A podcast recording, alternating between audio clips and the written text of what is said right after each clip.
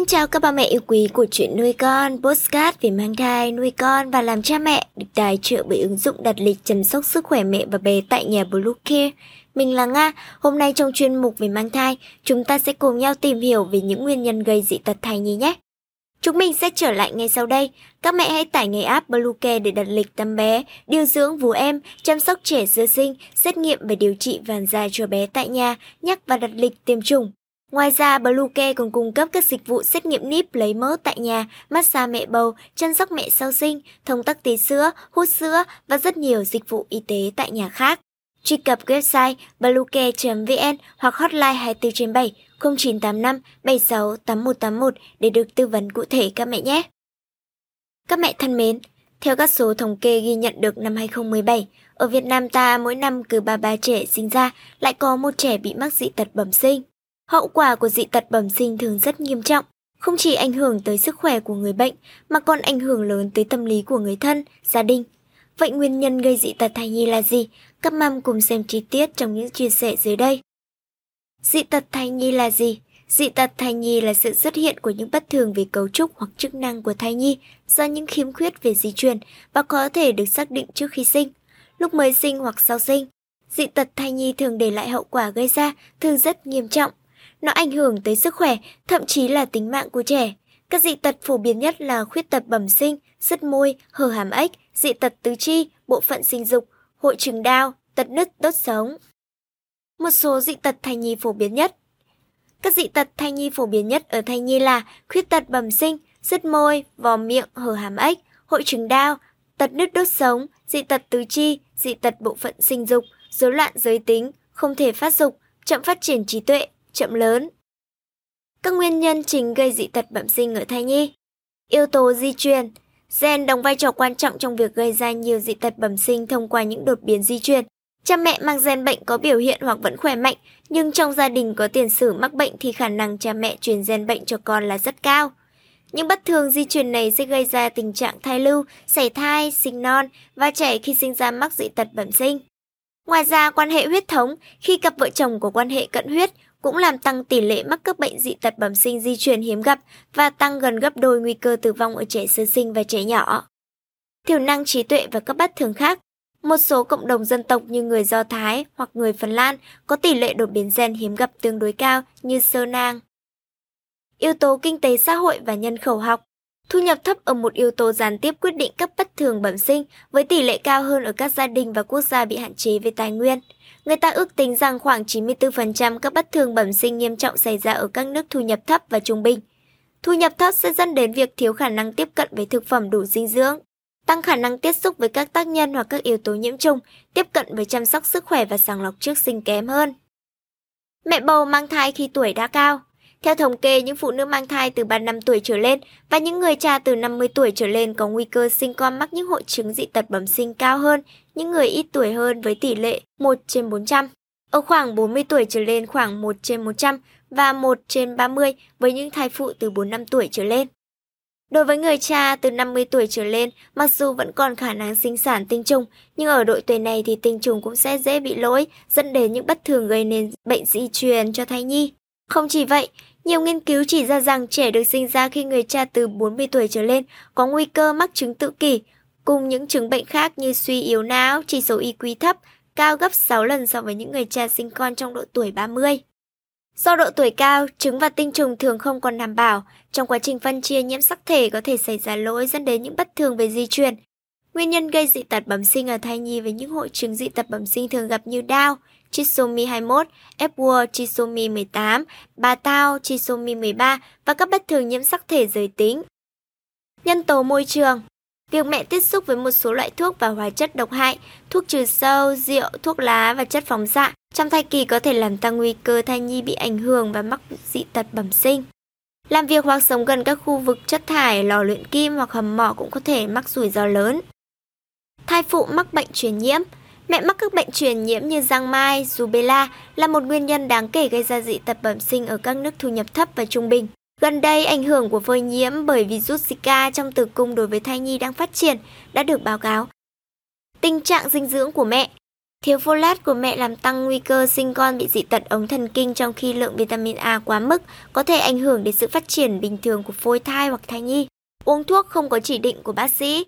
Trong thời gian mang thai, các mẹ được bác sĩ chỉ định uống một số loại thuốc bổ nhằm bổ sung vitamin và khoáng chất canxi, các dưỡng chất thiết yếu để thai nhi có thể phát triển một cách tốt nhất. Tuy nhiên, các mẹ bầu không nên tự ý sử dụng thuốc hay uống thuốc theo kinh nghiệm được truyền lại mà không có cơ sở khoa học. Đặc biệt là trong quá trình mang thai, khi mẹ bầu mắc các bệnh nào đó thì cần đến ngay các cơ sở y tế gần nhất để được hướng dẫn sử dụng thuốc đúng quy định, bởi một số loại thuốc ảnh hưởng đến sự phát triển của thai nhi rất nguy hiểm như thuốc chống động kinh, thuốc chống khối u ung thư, thuốc chống estrogen.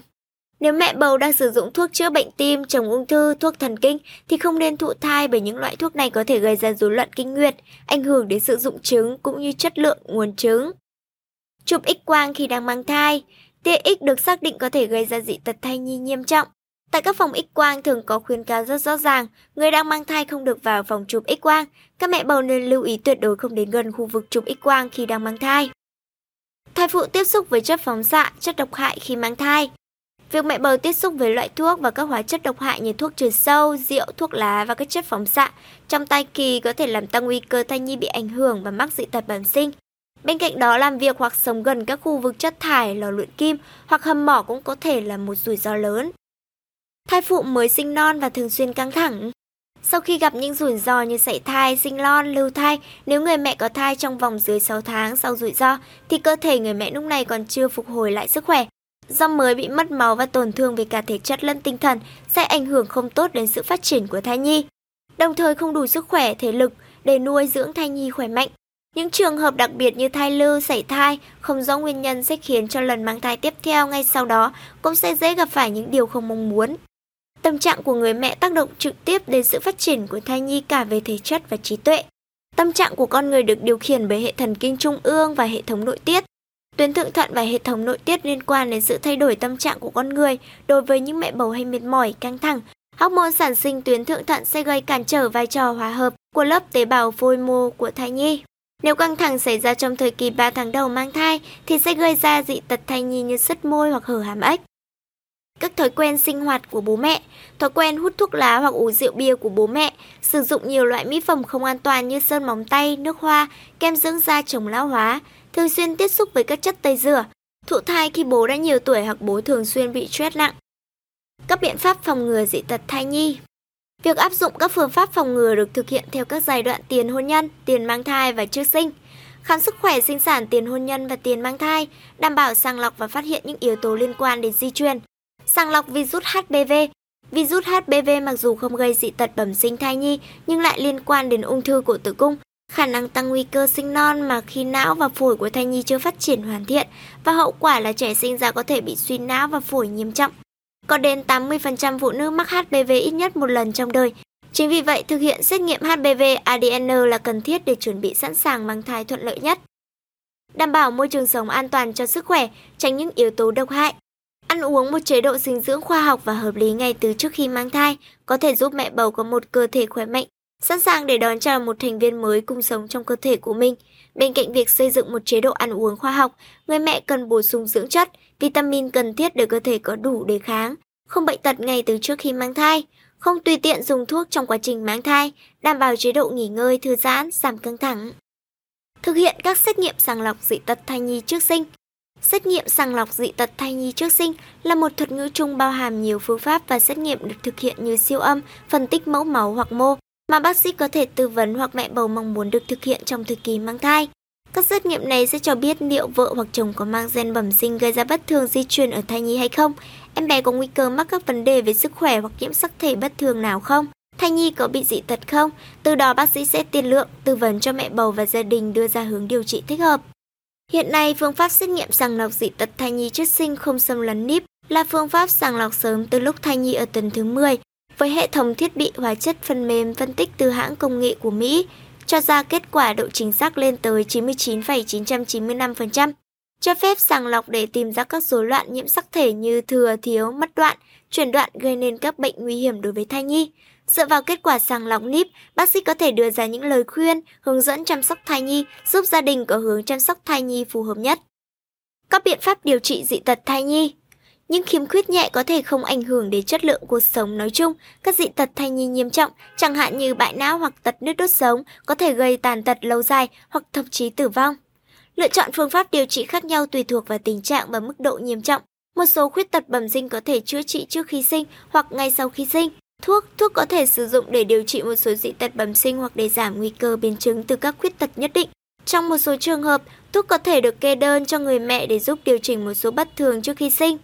Phẫu thuật Phẫu thuật có thể khắc phục một số khiếm khuyết nhất định hoặc giảm bớt các triệu chứng có hại. Một số người bị dị tật bẩm sinh, chẳng hạn như rứt môi, có thể trải qua phẫu thuật thẩm mỹ vì lợi ích sức khỏe của thẩm mỹ.